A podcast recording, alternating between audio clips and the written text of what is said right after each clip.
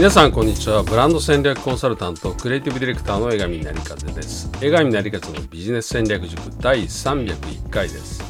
この講座はブランディングマーケティングあるいはビジネス全般の戦略から個人のスキルまで成長に役立つことを誰にでも分かるようにお伝えしていく講座です。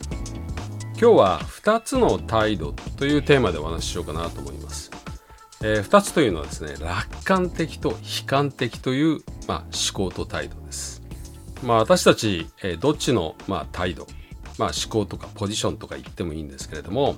まあ、ポジティブ肯定的楽観的あるいはネガティブ否定的、えー、悲観的どちらでいくか実は自分で決めることができますよね、えー、普段ですねあなたはどういう態度で生きていますか、えー、私はですね実はどちらかというとネガティブ悲観的なことをベースに考える癖があります。未来やばいんじゃないかとかダメにならないようにするにはどうしたらいいんだ？ということをベースに考える癖があるんですね。で、これは放っておくとそれが強くなってしまうので、やっぱちょっと注意しなければならないっていうふうに自分で思っています。それとは逆に何でもポジティブに楽観的に考えるっていう人もいますよね。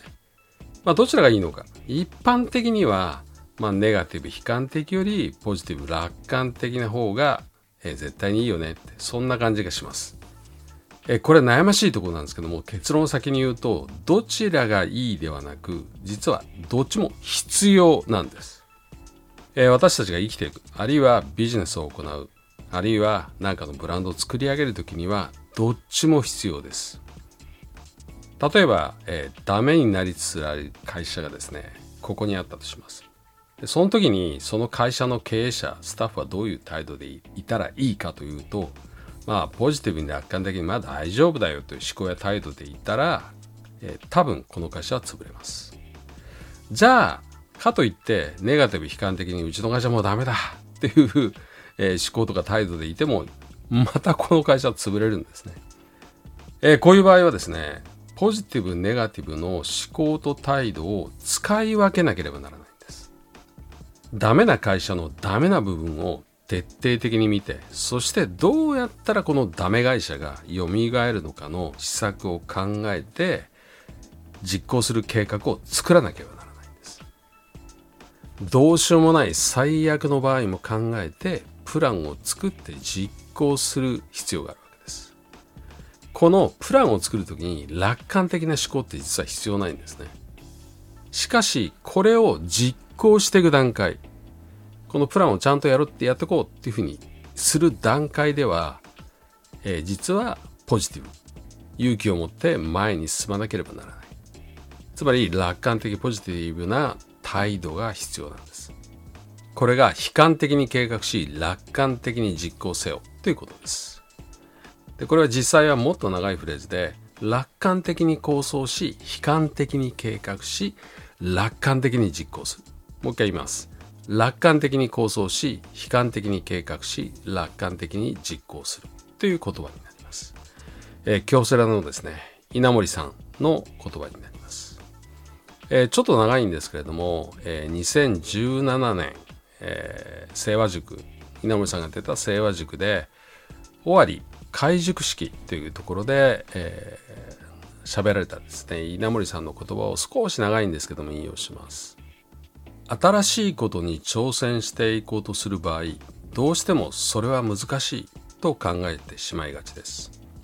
それではなかなか始めようという気持ちになりません。ですから私は最初に計画を立てるときにはこれはできるこれはやれると楽観的に構想を練りました。しかし楽観的に構想しただけでは計画はうまくいきません。実際にそれを計画に移していく時には構想段階で簡単に考えたことをもっと悲観的にそして綿密かつ緻密に練っていかなければなりません。そして実行する段階になったらまた楽観的にいやこれはできるはずだと言って実行する。そういうプロセスで私は仕事を進めてきました。まあ長いあの講演の中の本当一部なんですけどもつまり物事を進めるには2つのポジティブ楽観的ネガティブ悲観的の思考と態度がどちらも基本的に必要だっていうことです。素晴らしい実績とか達成の裏にはですね必ずこの2つの思考と態度があります。どちらか一方だけっていうことはありません。まああなたが、えー、素晴らしいビジネスその未来を作りたいと思ってるのでしたらちょっと頭に入れておいてください。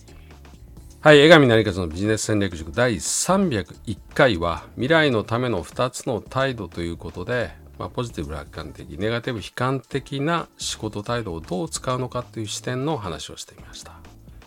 今いろいろな分野でリーダーを目指そうとする人たちがそれぞれのビジョンを描きまたそのための戦略を作り実践する場として送風塾創造の層ですねクレートの層です。これに風と書いて送風塾です。これを主催しています。